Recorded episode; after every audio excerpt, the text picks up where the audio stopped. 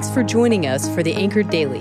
This fall, we're learning from Ezra, Nehemiah, and Haggai as we consider how God would have us remain faithful, obedient, and hopeful no matter what comes our way.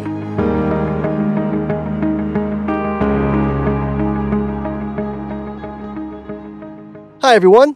My name is Matthew Hassler. I'm our Adult Discipleship Director at Bethel, and I am glad to be with you today on today's Anchored Daily.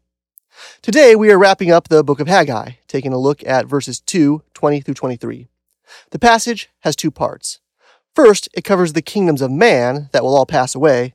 Then it turns to the one kingdom that will remain, which is the kingdom of God. Verses 20 through 22 speak of the kingdoms that will fall. It says, The word of the Lord came to Haggai a second time on the 24th day of the month. Speak to Zerubbabel, governor of Judah I am going to shake the heavens and the earth. I will overturn royal thrones and destroy the power of the Gentile kingdoms. I will overturn chariots and their riders. Horses and their riders will fall, each by his brother's sword. These verses look to a time when a great shaking will happen. The same phrase appeared earlier in Haggai and is quoted in Hebrews 12 to talk about how all created things will be shaken out in the end. It's a powerful reminder to us to not put our trust in the temporary things of this world, no matter how powerful they may seem. No nation, no country, no kingdom, no power, and no authority created by man will last. We cannot put our trust in those things. Verse 23 then shifts focus to the one kingdom that remains. It says, On that day, this is the declaration of the Lord of armies. I will take you, Zerubbabel, son of Shealtiel, my servant, this is the Lord's declaration. And make you like my signet ring, for I have chosen you. This is the declaration of the Lord of armies. It's helpful to remember that biblical prophets often look at a current event and tie that in with a greater future event. For example, the prophet Joel sees a plague of locusts and speaks prophetically about not only that, but clearly a future event as well. That's what Haggai is doing. God was shaking the nations right then so that the temple could be rebuilt, and Zerubbabel plays a key role. This also looks to the future. The phrase on that day is used in the Old Testament to talk about the final days, the day of the Lord. Zerubbabel is called my servant. Plenty of people are called a servant in the Bible, but that term is used in a special way to refer to the promised Messiah that would save the people. Zerubbabel is also called my signet ring which was a ring kings would use to seal documents, almost like a signature.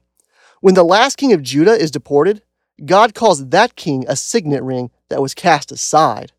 With Zerubbabel being called the signet ring, it means the promises of God to his people are being restored. All of these things point to a greater future that is fulfilled in Jesus. Zerubbabel is not the Messiah, but both Matthew and Luke point out that Zerubbabel is in Jesus' lineage. Zerubbabel gets to experience a partial fulfillment of verse 23, but Jesus will bring about the total fulfillment of it.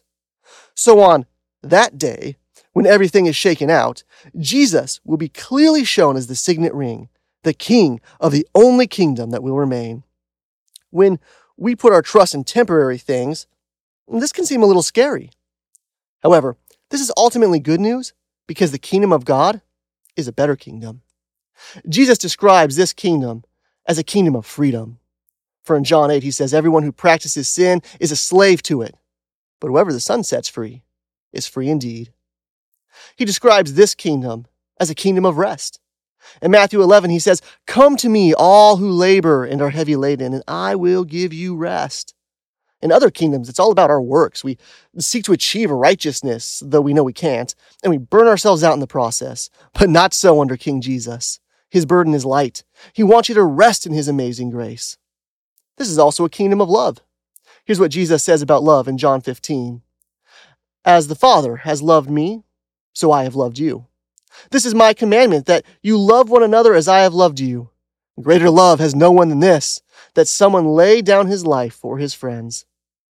This is a kingdom where you are deeply loved, loved enough to die for, where the king lays down his life for the servant.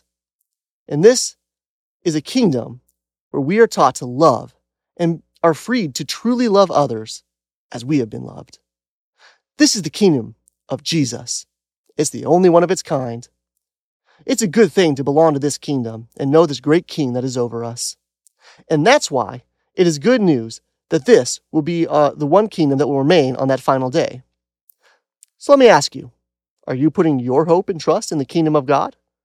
Or is it in the kingdoms of this world? All the kingdoms of this earth have major flaws and cannot truly save. Salvation is only found through faith in Jesus that allows us to enter his kingdom. Let us enter this kingdom of freedom, rest, and love, and be thankful it will last forever. Let's pray. Father, thank you for establishing this great kingdom of yours and for making a way for us to enter it. We confess to you, we have far too often put our trust in temporary things of this world. Help us to remember that all of those things are temporary and will be shaken out in the end. Help us to fix our eyes upon you and experience all of the blessings you have for us in your kingdom. In the name of Jesus we pray. Amen. Thanks for joining us again today. Tune in tomorrow as we continue to encourage each other through God's Word. Also, make sure to drop a like and subscribe so you're always up to date on the latest Bethel podcast. Don't forget to go to bethel.ch to check out all the amazing opportunities to connect and serve here at Bethel. Have a blessed day.